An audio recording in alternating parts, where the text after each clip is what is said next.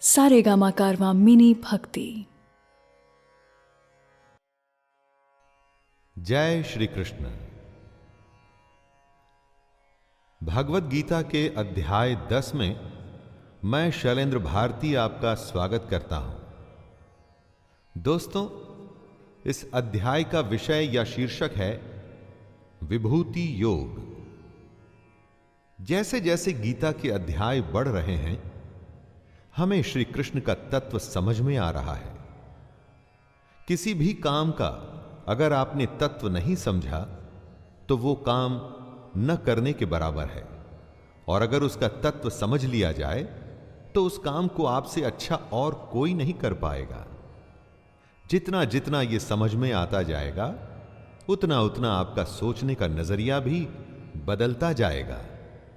तो आइए शुरुआत करते हैं। अध्याय दस, विभूति योग।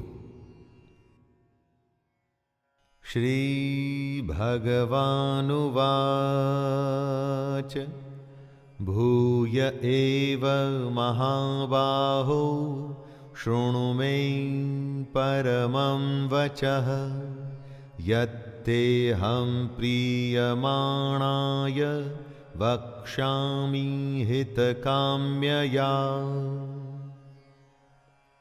कृष्ण अर्जुन से अपने परम रहस्य और प्रभाव युक्त वचन को दोबारा सुनने को कहते हैं। कृष्ण अर्जुन से अत्यंत प्रेम रखते हैं और ये रहस्य और प्रभाव युक्त वचन वो उसके हित के लिए ही कह रहे हैं। लेकिन दोबारा क्यों? दोस्तों, परीक्षा से पहले अभ्यास के समय हर बात एक बार में समझ आ जाए, ये ज़रूरी नहीं। बार बार एक ही बात को सुनकर उसे समझना पड़ता है। और फिर, ये तो श्री कृष्ण के वचन है, जिनसे बड़ा ज्ञान कोई है ही नहीं। तो इन बातों को तो दोबारा सुनना ही पड़ेगा।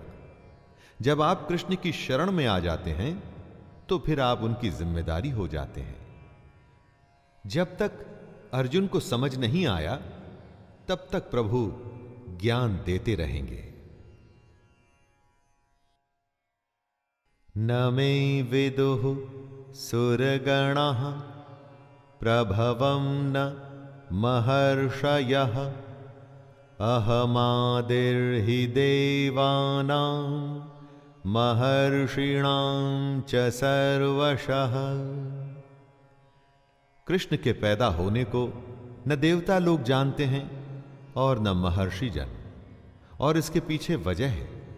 कृष्ण सब प्रकार से देवताओं का और महर्षियों के भी आदि कारण है।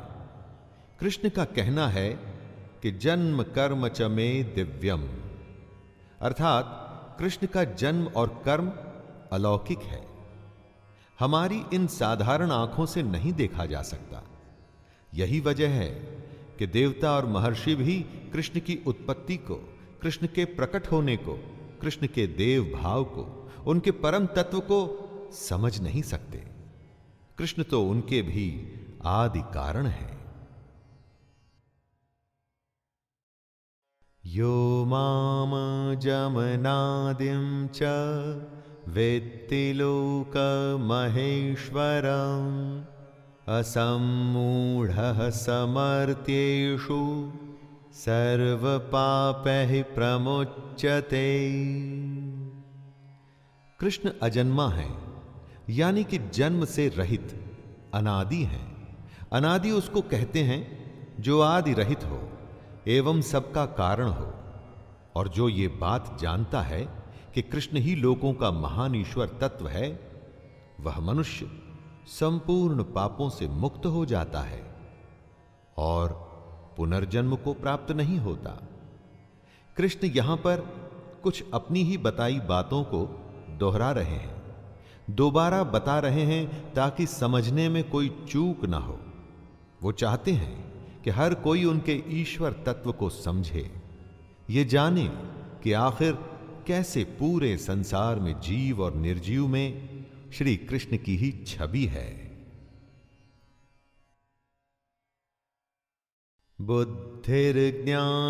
सम्मोह क्षमा सत्यम दमः शमः सुखम दुखम भवो भावो, भयं चाभयमेव च। अहिंसा समता तुष्टिस्तपोदानं यशो यशः। भवन्ति भावा भूतानां मत्त एव पृथक विधा। जीवन में हर स्थिति अपने साथ एक नया ही भाव लेके आती है। जैसी सिचुएशन होती है ना दोस्तों, उसी तरह की फीलिंग हमारे अंदर आती है। इन सब भावों के बारे में बताते हुए कृष्ण कहते हैं, निश्चय करने की शक्ति, यथार्थ ज्ञान असमूढ़ता क्षमा, सत्य, इंद्रियों का वश में करना, मन का निग्रह तथा सुख दुख, उत्पत्ति प्रलय और भय अभय तथा अहिंसा, समता, संतोष, तप इंद्रियादि को तपा कर जब शुद्ध किया जाता है तो उसे ही तप कहते हैं। दान, कीर्ति और अपकीर्ति, ऐसे ये प्राणियों के जितने भी भाव हैं, ये मुझसे ही होते हैं। यानी हमारे हर भाव के कारण कृष्ण ही है। महर्षयः सप्तपूर्वे चत्वारो मनवस्तथा मद्भावा मानसा जाता येषां लोक इमाः प्रजा। हम सब के होने से पहले दुनिया में कुछ और था। उसी को बताते हुए कृष्ण कहते हैं, वो थे सात महर्षि जन। इन सात महर्षि जन से भी पहले थे चार सनकादि, अर्थात मन, बुद्धि, चित्त और अहंकार। स्वयंभुव आदि चौदह मनु ये सब के सब कृष्ण के संकल्प से ही उत्पन्न हुए। कृष्ण की ही प्रेरणा से ये सब पैदा हुआ। इन्हीं सब की संसार में हम सब संपूर्ण प्रजा हैं। हमारे आने से पहले ये सब थे और इनकी होने की वजह थे कृष्ण। जब कुछ भी नहीं था, तब कृष्ण थे। जब कुछ नहीं रहेगा, तब दोबारा सब कुछ की उत्पत्ति के लिए भी कृष्ण ही होंगे दोस्तों। एतां विभूतिं योगं च मम यो वेत्ति तत्त्वतः सोविकम्पेन योगेन युज्यते नात्र संशयः। क्यों है ये दुनिया? कैसे बनी ये दुनिया? ये सबसे स्वाभाविक सवाल हैं जो सोचने वाले के मन में आते ही हैं। इसी के लिए कृष्ण कहते हैं कि जो पुरुष उनके इस परम ईश्वरीय रूप विभूति को और योग शक्ति को तत्व से जानता है, वो सबसे बड़ा ज्ञानी है। लेकिन ये योग शक्ति तत्व आखिर है क्या? जो कुछ है, वो सिर्फ़ दृश्य मात्र संसार है। सब भगवान की माया है। और एक कृष्ण ही सर्वत्र परिपूर्ण है, जो हर किसी में है। बस ये जानना ही तत्व को जानना है, दोस्तों। जो पुरुष इस तत्व को समझ जाता है वो निश्चल भक्ति योग से युक्त हो जाता है। अहम सर्वस्य प्रभवो, मत्तः सर्वं प्रवर्तते, इति मत्वा भजन्ते माँ बुधा भाव समन्विता इस जगत में जो हम देखते हैं, जो सुनते हैं जो ग्रहण करते हैं, उससे हमारे मन में कुछ भाव पैदा होते हैं। लेकिन कहाँ से आते हैं ये भाव? कभी सोचा है ये आपने? कुछ पाने का, कुछ छोड़ने का मन करता है। इसी के लिए कृष्ण कहते हैं, मैं ही संपूर्ण जगत की उत्पत्ति का कारण हूँ, और मुझसे ही सब जगत चेष्टा करता है। हम जो भी कोशिश करते हैं, हमारे सारे भाव हमारी हर चेष्टा के पीछे कृष्ण है। तो दोस्तों, जरा सोचिए, जब आप श्रद्धा और भक्ति से बुद्धिमान बनकर उस परमेश्वर को निरंतर भजेंगे तो कैसे भाव आएँगे आपके मन में? जब आप अच्छे कर्म करेंगे तो ऐसा हो नहीं सकता कि आपके मन में बुरे भाव आए।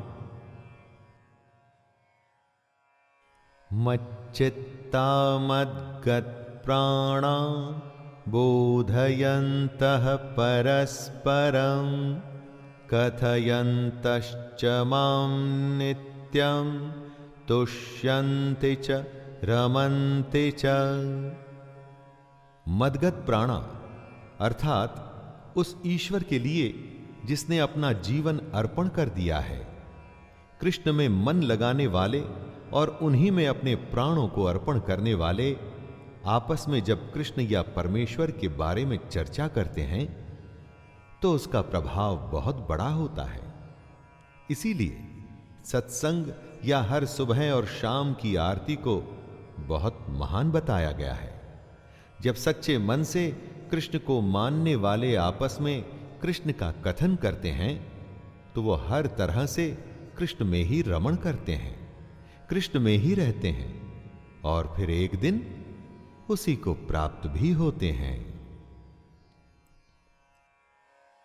तेषां सततयुक्तानां भजतां प्रीतिपूर्वकं ददामि बुद्धियोगं तं येन मामुपयान्ति ते। दोस्तों, स्कूल, कॉलेज, यूनिवर्सिटी में जब आप पढ़ते हैं, किसी कैंप में अपनी विशेष ट्रेनिंग के लिए जाते हैं तो क्या होता है?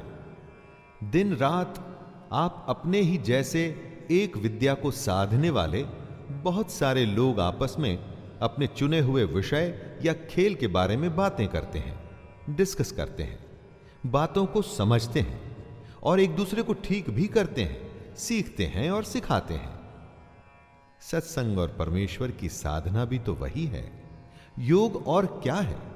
जब निरंतर उसके ध्यान में लगे रहेंगे, तभी तो तत्व ज्ञान रूप योग की प्राप्ति होगी। जिस दिन योग प्राप्त हो गया दोस्तों तो समझिए, सब कुछ हो गया।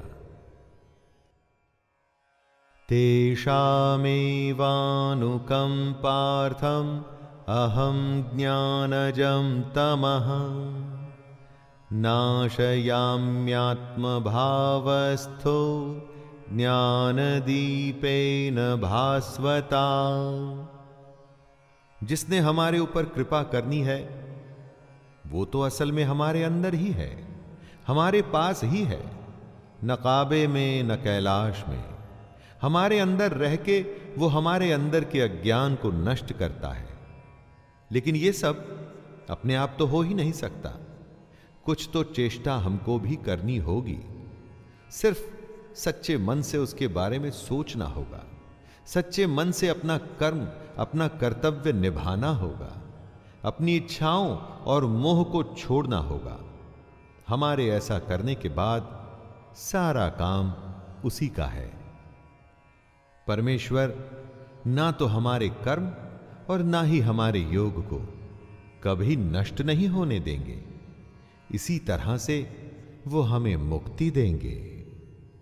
अर्जुन उवाच, परम ब्रह्म परं धामं, पवित्रं, परमं भवान्, पुरुषं शाश्वतं देव्यम् आदिदेवमजं विभुम्। आहुस्त्वामृषयः सर्वे देवर्षिर्नारदस्तथा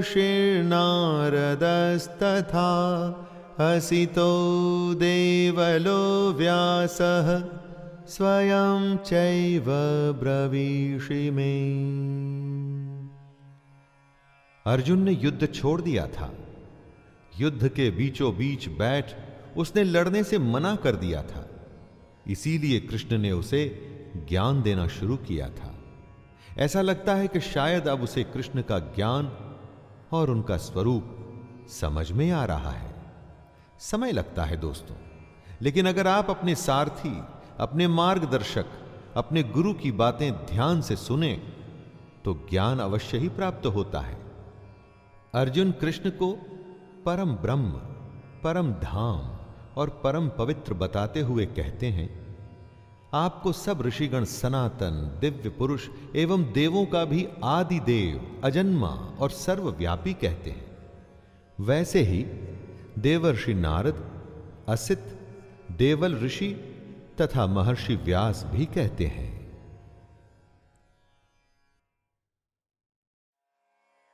सर्वमेतद्रितं मन्ये यन्मां वदसि केशव। न हि ते भगवन् व्यक्तिं। विदुर्देवा न दानवः अर्जुन को अब जब कृष्ण का असली रूप समझ में आ रहा है तो वो उन्हीं बातों को दोहरा रहा है, जो कृष्ण ने कही थी। अभ्यास का दोहराना, लेसन सीखने की एक बहुत बड़ी क्रिया है है ना?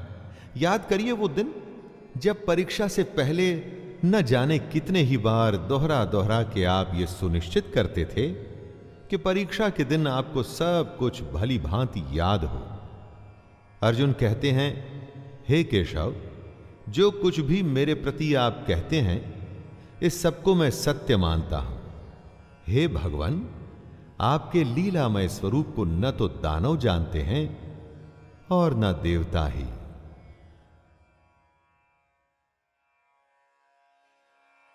स्वयं मेवात्मनात्मानं वित्थत्वं पुरुषोत्तम भूतभावन भूतेश देवदेव जगतपते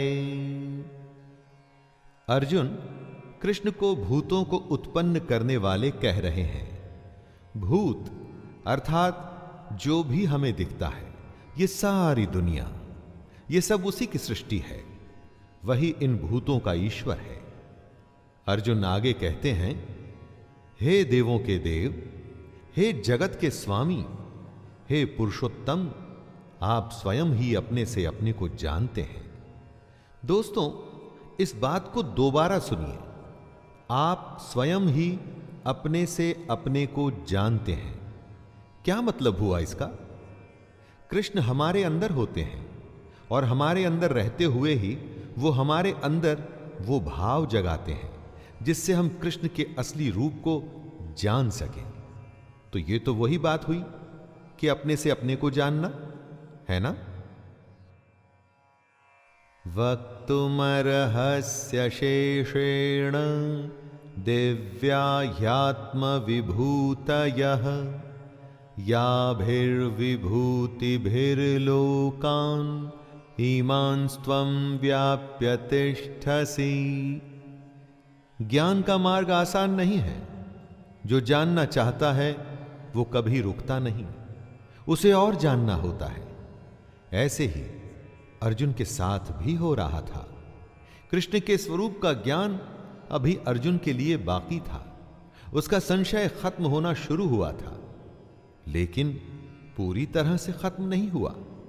इसीलिए वो कृष्ण से कहते हैं, आप ही अपनी उन दिव्य विभूतियों को संपूर्णता से कहने में समर्थ हैं, जिन विभूतियों द्वारा आप इन सब लोगों को व्याप्त करके स्थित हैं।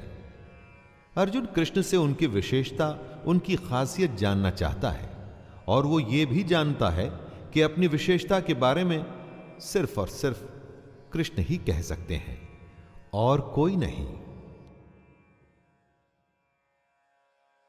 कथम विद्यामहम योगिन्स त्वां सदा परिचिन्तयन्। केषु केषु च भावेषु चिंत्योसी भगवन्मया। अर्जुन अपने सवाल को बढ़ाते हुए पूछ रहा है कि वो किस प्रकार निरंतर चिंतन करता हुआ कृष्ण को जाने और किन किन भावों से कृष्ण उसके द्वारा चिंतन करने योग्य हैं। कैसे वो निरंतर कृष्ण का चिंतन करे और वो कौन से भाव हैं जिनसे वो कृष्ण के बारे में सोचे? अर्जुन की इस पिपासा, जिज्ञासा से हमें यह सीखना चाहिए दोस्तों कि जब तक कि ज्ञान पूरा न मिल जाए, हमें रुकना नहीं चाहिए। इसी तरह की निष्ठा, इसी तरह की तन्मयता, यानी कि लगन आपको अपने क्षेत्र में बेस्ट बनाती है। या वर्ल्ड चैंपियन बनाती है। विस्तरेणात्मनो योगम विभूतिम च जनार्दन, भूय कथय तृप्तिर्हि, शृण्वतो नास्ति मे मृतम। अर्जुन कृष्ण की योग शक्ति विभूति के बारे में विस्तार पूर्वक जानना चाहता है। कृष्ण के वचन सुन, अर्जुन के विषाद से भरे मन को आराम मिल रहा था। वो उनकी बातें और सुनना चाहता था। उसको अभी भी शांति प्राप्त नहीं हुई थी, बल्कि उसकी जिज्ञासा और भी बढ़ गई थी। यह पहचान थी दुनिया के सबसे बड़े धनुर्धर की। वो रुकता नहीं था, जब तक कि अपने अभ्यास में, अपने काम में सर्वश्रेष्ठ, दी बेस्ट न हो जाता दोस्तों। आप अपने जीवन में कब संतुष्ट होते हैं? एवरेज होके या दी बेस्ट होके? श्री भगवानुवाच। हन्तते कथयिष्यामि। दिव्याह्यात्मविभूतयः। प्राधान्यतः कुरु श्रेष्ठ। नास्त्यंतो विस्तरस्य में। अर्जुन कृष्ण का विस्तार उनकी सीमा जानना चाहता है। कृष्ण सादगी से कहते हैं, तू मेरी विभूति, मेरी विशेषता के बारे में सुन, क्योंकि मेरे विस्तार का तो कोई अंत ही नहीं। दोस्तों, कृष्ण की क्या सीमा है? वो कहाँ तक जाते हैं? वो हम लोगों के लिए या अर्जुन के लिए यह जानना संभव है क्या? ना यह संभव नहीं है दोस्तों। जो अनादि और अनंत है, यानी कि जिसका कोई आरंभ ही नहीं, जिसका कोई अंत नहीं विदाउट बिगिनिंग और एन एंड उसके विस्तार को आप कैसे समझोगे? हाँ, लेकिन ज़रूरी है कृष्ण के स्वरूप को समझना, और वही बात स्वयं कृष्ण समझा रहे हैं। अहमात्मा गुडाकेश, सर्वभूताशयस्थितः, अहमादिश्च मध्यम च भूतानामंत एव च। कृष्ण कहते हैं, हे अर्जुन, मैं सब भूतों के हृदय में स्थित सबकी आत्मा हूँ। तथा संपूर्ण भूतों का आदि, मध्य और अंत भी मैं ही हूँ। हमारे अंदर जो आत्मा स्थित है, जिससे हमको मिलना है, जिसको हमें जानना है, वो कृष्ण ही है। हमारी शुरुआत, मध्य और आखिरी पड़ाव भी कृष्ण ही है। कई बार, जब हम कुछ करते हैं तो अंदर से आवाज़ आती है कि ये सही है या ये गलत है। कौन होता है वो? जो आपको यह बताता है, हमारी अंतरात्मा, यानी कृष्ण, जो अपने अंदर की इस आवाज़ को निरंतर सुनने लगते हैं, उनकी गट फीलिंग कभी गलत नहीं होती दोस्तों।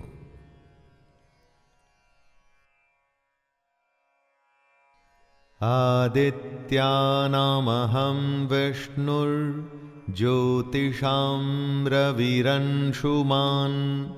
मरीचिर्मरुतामस्मि नक्षत्राणामहं शशि। अदिति ऋषि कश्यप की पत्नी थी। उनके बारह पुत्र थे, जिन्हें देवता भी कहा जाता है।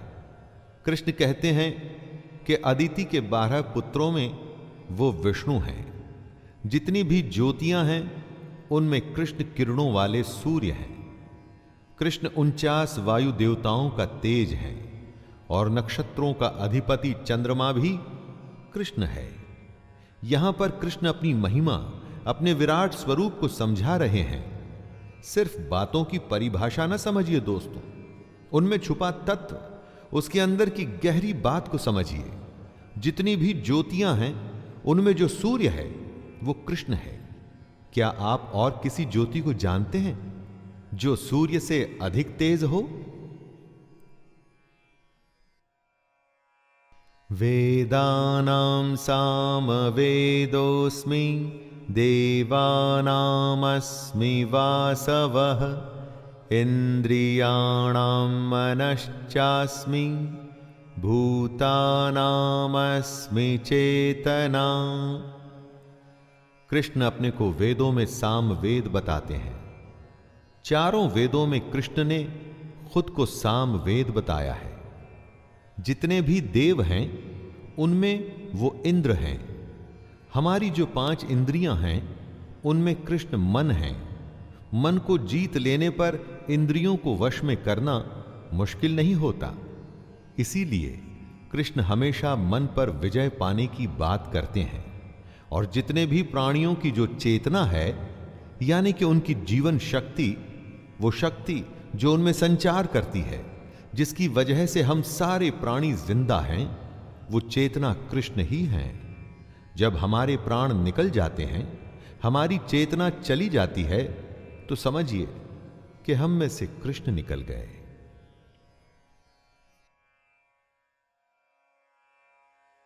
रुद्राणां शङ्करश्चास्मि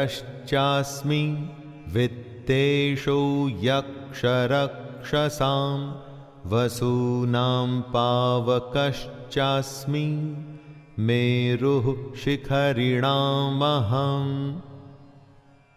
ऋग्वेद में रुद्र को बलवानों में सबसे अधिक बलवान कहा गया है। ऐसे एकादश रुद्र होते हैं। कृष्ण कहते हैं, मैं एकादश रुद्रों में शंकर हूँ। रुद्र देवता को दुष्टों को दंड देने वाला, रोगों का निवारण करने वाला, महावीर और सभा का अध्यक्ष कहा गया है। ऐसे रुद्रों में कृष्ण शंकर हैं और यक्ष तथा राक्षसों में कृष्ण ने अपने आप को धन का स्वामी कुबेर कहा है। आठ वसुओं में कृष्ण अग्नि हैं और शिखर वाले पर्वतों में जो सुमेरु पर्वत हैं, वो कृष्ण ही हैं। किसी भी वस्तु या प्राण की जो परिपक्वता है, वो कृष्ण है। पुरोधसां च मुख्यं माँ, विद्धि पार्थ बृहस्पतिं। सेनानीनामहं स्कन्दः, सरसामस्मि सागरः। पुरोहित यानी कि धार्मिक कृत्य करने वाला। कृष्ण कहते हैं कि पुरोहितों में मुखिया बृहस्पति मुझको ही जान। अर्थात, जितने भी धार्मिक काम करने वाले पुरोहित हैं, उनमें जो मुखिया हैं, यानी कि बृहस्पति, वो कृष्ण है। बृहस्पति को प्रार्थना या भक्ति का स्वामी भी कहा जाता है। मतलब कि जितने भी प्रार्थना करने वाले हैं, उनमें सर्वश्रेष्ठ बृहस्पति श्री कृष्ण ही हैं। उसके आगे कृष्ण कहते हैं, हे पार्थ, मैं सेनापतियों में स्कंद और जलाशयों में समुद्र हूँ। जितने भी पूरे विश्व में जलाशय हैं, उनमें समुद्र, यानी कि ओशियन कृष्ण है, क्योंकि समुद्र से बड़ा जलाशय संभव नहीं है, दोस्तों। महर्षिणां भृगुरहं गिरामस्म्येकमक्षरं यज्ञानां जपयज्ञोऽस्मि स्थावराणां हिमालयः।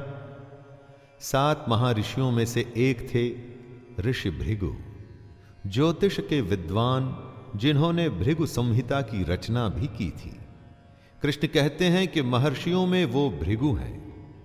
ऐसा कहा जाता है कि भृगु ब्रह्मा के मानस पुत्र थे, अर्थात माइंड बॉर्न वो पुत्र जो ब्रह्मा के मानस से निकले थे। भृगु ऋषि के वंशजों को ही भार्गव भी कहा जाता है। इसके आगे कृष्ण कहते हैं कि शब्दों में एक अक्षर, अर्थात ओंकार, वो ही है। ओंकार वो ब्रह्मांड विस्फोट, बिग बैंग के समय निकला आदि शब्द है, वो ओंकार कृष्ण है। सब प्रकार के यज्ञों में कृष्ण जप यज्ञ है और स्थिर रहने वालों में हिमालय पहाड़ है। जो हमेशा तटस्थ रहता है, वो हिमालय है और वही हिमालय कृष्ण है।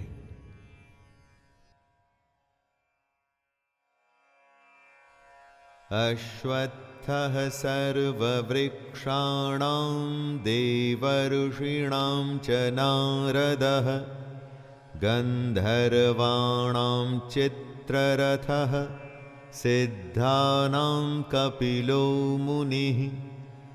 जितने भी वृक्ष हैं, उनमें से कृष्ण ने अपने आप को अश्वत्थ कहा है। अश्वत्थ, यानी कि पीपल पीपल की संज्ञा को खुद से कृष्ण ने इसलिए जोड़ा क्योंकि इससे वो ये समझाना चाहते हैं कि ऊपर परमात्मा, जिसका मूल है, और नीचे प्रकृति, जिसकी शाखाएँ हैं, जिसकी जड़ें तो ऊपर हैं, और जिसकी शाखाएँ नीचे हैं। नीचे प्रकृति और ऊपर परमात्मा। इसीलिए सब वृक्षों में कृष्ण अपने को पीपल का वृक्ष कहते हैं।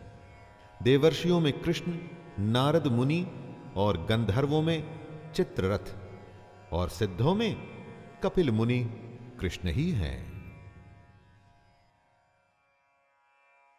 उच्च श्रव समश्वानाम विद्धि मामृतोद्धवम् हेरावतं गजेन्द्राणां, नराणां च नराधिपम्।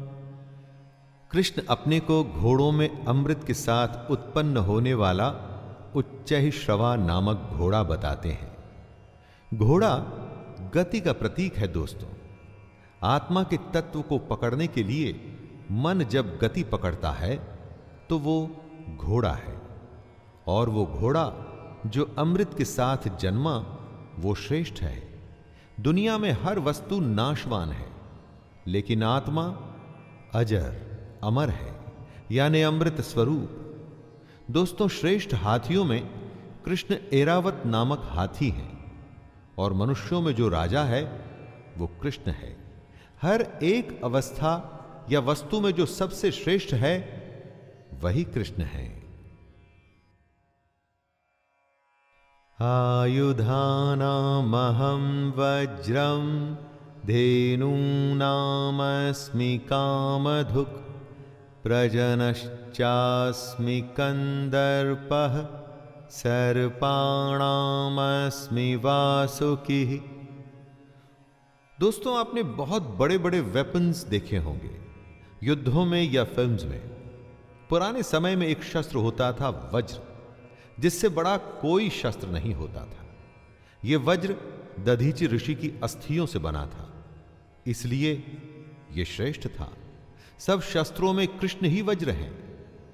गौओं में अपने आप को कृष्ण बता रहे हैं, काम धेनु। पुरुष और नारी अगर साथ नहीं आएँगे तो यह दुनिया खत्म हो जाएगी। और जब शास्त्र द्वारा बताई गई रीति से संतान की उत्पत्ति करते हैं तो उस संतान को उत्तम बताया जाता है। शास्त्रोक्त रीति से संतान की उत्पत्ति का जो हेतु है, वो कामदेव। वो भी कृष्ण है। सर्पों में सर्पराज। जी हाँ, वासुकी। वो भी कृष्ण ही हैं।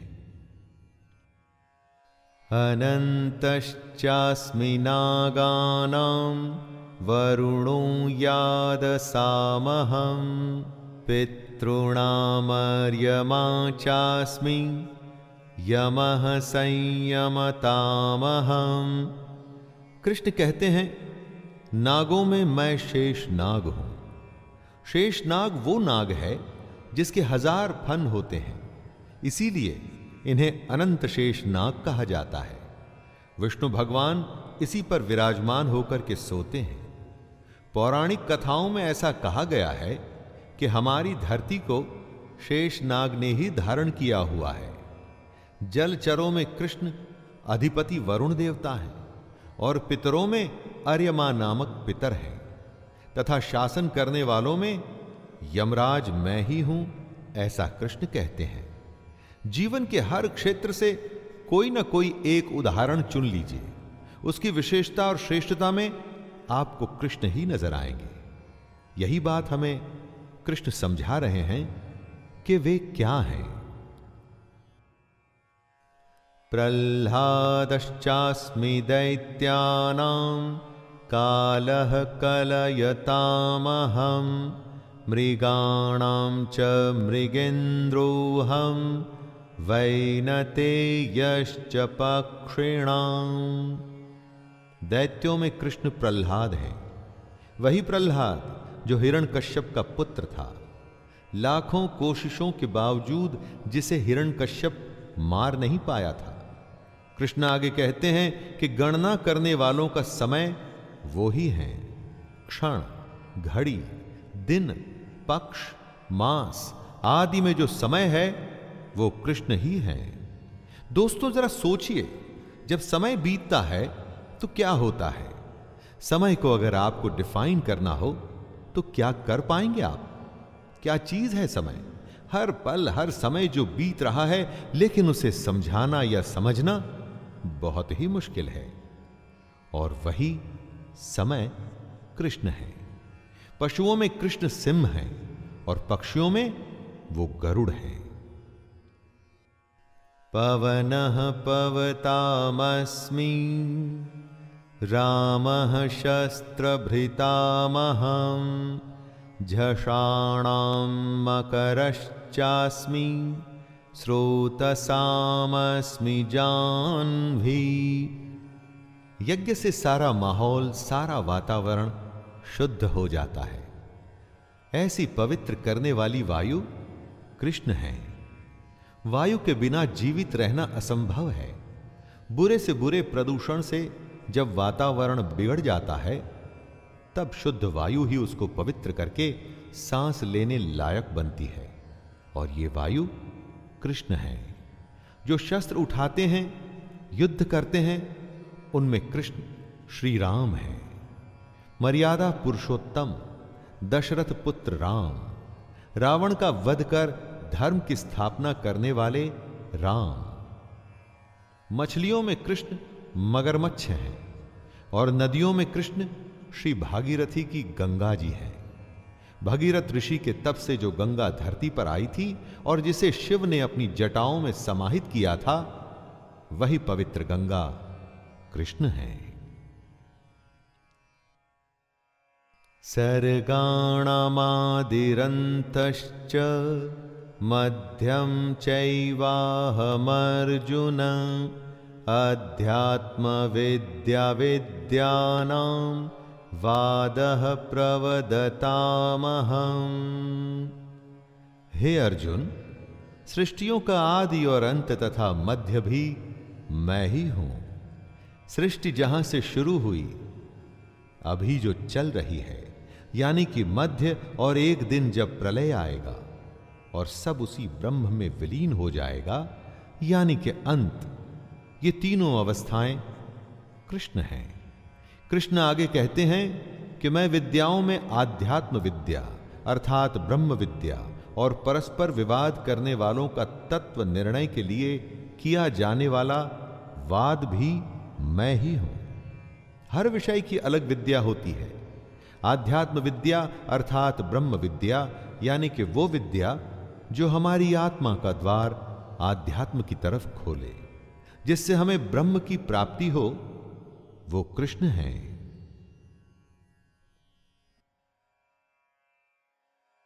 अक्षराणामकारोऽस्मि द्वन्द्वः सामासिकस्य च।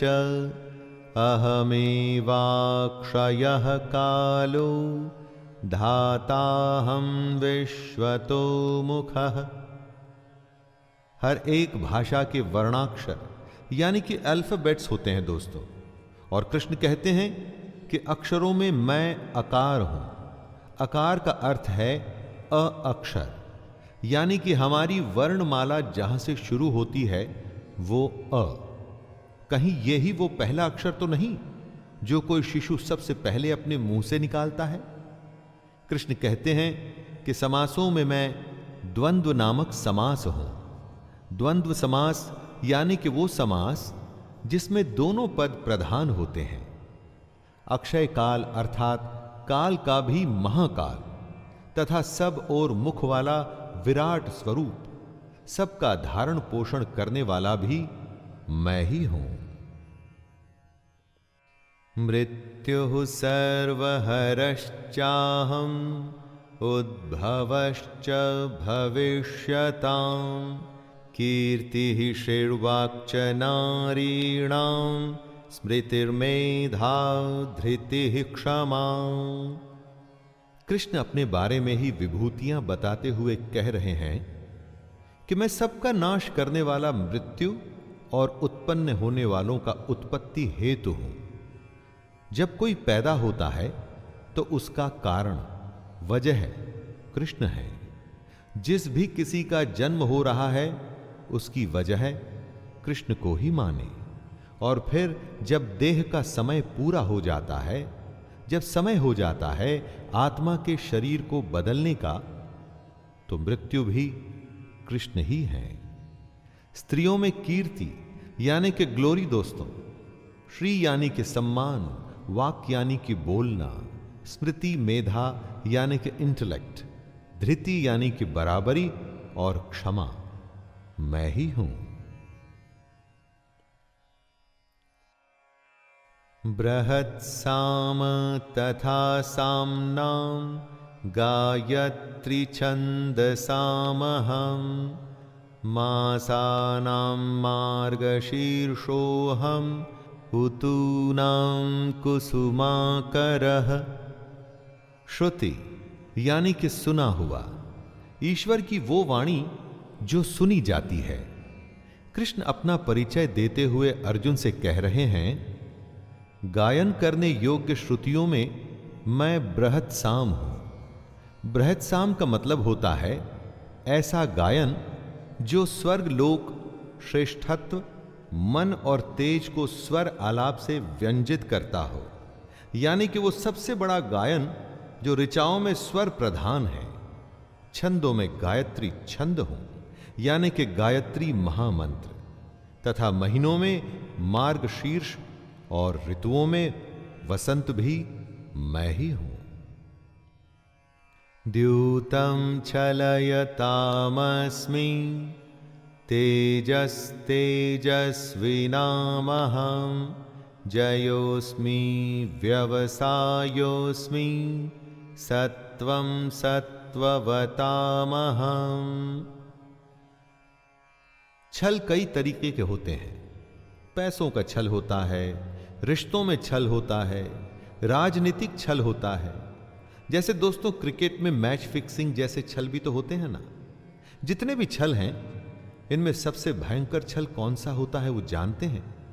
जो पल में कुछ भी करने की क्षमता रखता हो, वो है जुआ। इसीलिए कृष्ण कहते हैं कि मैं छल करने वालों में जुआ हूँ। प्रभावशाली पुरुषों का जो प्रभाव है उनका जो ओज है, वो भी कृष्ण ही है। जो जीत जाते हैं, उनकी विजय कृष्ण है। निश्चय करने वालों का निश्चय और सात्विक पुरुषों का सात्विक भाव भी कृष्ण ही है। वृष्णीनां वासुदेवोऽस्मि पाण्डवानां धनञ्जयः मुनीनामप्यहं व्यासः कवीनामुशना कवि यादवों के अंतर्गत एक वृष्णि वंश भी था। उसी के संदर्भ में कृष्ण कहते हैं कि वृष्णि वंशियों में मैं वासुदेव हूँ। अर्थात जो इस समय स्वयं अर्जुन के सामने खड़े थे, वो कृष्ण। कृष्ण आगे कहते हैं कि पांडवों में वो धनंजय हैं। अर्थात अर्जुन, पांडवों में हर किसी के पास गुणों की कमी नहीं थी, लेकिन उनमें सर्वश्रेष्ठ अर्जुन ही थे। तो स्वाभाविक ही है कि उन सब में से अगर कोई कृष्ण हो सकता था तो अर्जुन। मुनियों में वो वेद व्यास है, महाभारत के महान रचयिता, और कवियों में शुक्राचार्य कवि भी कृष्ण ही हैं। दंडो दमयतामस्मि नीतिरस्मि जिगीषतां मौनं चैवास्मि गुह्यानां ज्ञानं ज्ञानवतामहम्। मैं दमन करने वालों का दंड, अर्थात दमन करने की शक्ति हूँ। दबाने का काम सिर्फ़ शक्ति का काम होता है। उसमें और कुछ काम नहीं आता। इसीलिए जिन्होंने दमन करना है, दबाना है, उनके दबाने की शक्ति कृष्ण है। जीतने की इच्छा वालों की नीति हो। जीतने के लिए बहुत कुछ करना पड़ता है। श्रम, इच्छा शक्ति, अभ्यास और जाने क्या क्या लेकिन बिना नीति के जीत संभव नहीं है दोस्तों। गुप्त रखने योग्य भावों का जो रक्षक होता है, वो होता है मौन। और वह मौन मैं हूँ। अगर मौन नहीं टूटेगा तो कभी गुप्त भाव भी प्रकट नहीं होगा। और ज्ञानवानों का तत्व ज्ञान भी मैं ही हूँ।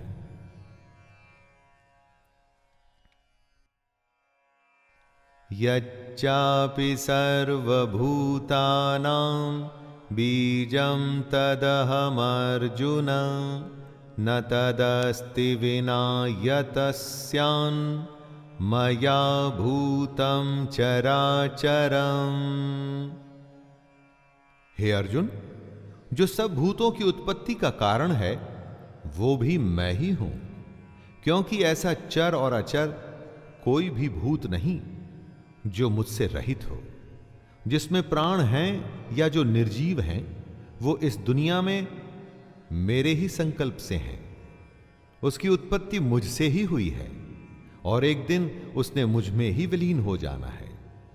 दोस्तों, जिनमें प्राण है, उनकी आत्मा उसी परमात्मा कृष्ण का अंश है। कृष्ण उनमें हमेशा से विद्यमान है। अविद्या को हटाकर, ज्ञान हासिल कर, हम कृष्ण को अपने अंदर पा सकते हैं। और जो निर्जीव हैं, वो प्रलय तक धरती पर मौजूद हैं, और उसके बाद वापस से कृष्ण में ही मिल जाएँगे। नान्तोऽस्ति मम दिव्यानां विभूतीनां परन्तप। एष तुद्देशतः प्रोक्तो विभूतेर्विस्तरो मया। कृष्ण अर्जुन को अपनी महिमा, अपना स्वरूप बता रहे थे। इसके बाद वो अर्जुन से कहते हैं कि हे परंतप मेरी दिव्य विभूतियों का अंत नहीं है। मैंने अपनी विभूतियों का यह विस्तार तो तेरे लिए एक देश से अर्थात संक्षेप से कहा है। कृष्ण ने अपनी कई विभूतियों के बारे में अर्जुन से कहा। जीवन से जुड़े हर क्षेत्र से उन्होंने उदाहरण दिए। इतना कुछ कहने के बाद भी उनकी विभूतियों का अंत नहीं हुआ। हाँ, हो भी नहीं सकता दोस्तों। कृष्ण का कहना है कि उनका कोई विस्तार नहीं। वो तो बिना सीमा के हैं। यद्यद्विभूतिमत्सत्व श्रीमदूर्जितमेव वा तत्तदेवावगच्छत्वं मम तेजूषसंभवम् इस श्लोक में कृष्ण अपनी सारी विभूतियों को एक सूत्र में बांधते हुए जनरलाइज करते हुए कहते हैं दोस्तों, कि जो जो भी विभूति युक्त अर्थात ऐश्वर्य युक्त कांति युक्त और शक्ति युक्त वस्तु है, उस उसको तू मेरे तेज के अंश की ही अभिव्यक्ति जान। आप अपने चारों तरफ़ जो भी देखें, चाहे दमन देखें या प्रभावशाली व्यक्ति देखें, छल देखें या गायन सुने। हर किसी चीज़, क्रिया, प्राणी में जो भी तेज, ऐश्वर्य और कांति से भरे हुए हों तो यह जान लीजिएगा कि वो कृष्ण का ही अंश है। इससे सीखना है दोस्तों कि जो भी आप करें, उसमें अगर सबसे उत्तम आपको होना है तो उसमें कृष्ण को ढूंढिए। अथवा बहु नैतेन किं ज्ञातेन तवार्जुन?